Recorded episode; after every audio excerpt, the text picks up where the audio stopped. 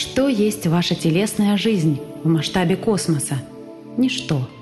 По сравнению со Вселенными, планетами, человек практически не существует. Его жизнь — это нереальная реальность, попросту мгновение в мысли Бога. Из книги Анастасии Новых «Сенсей 1»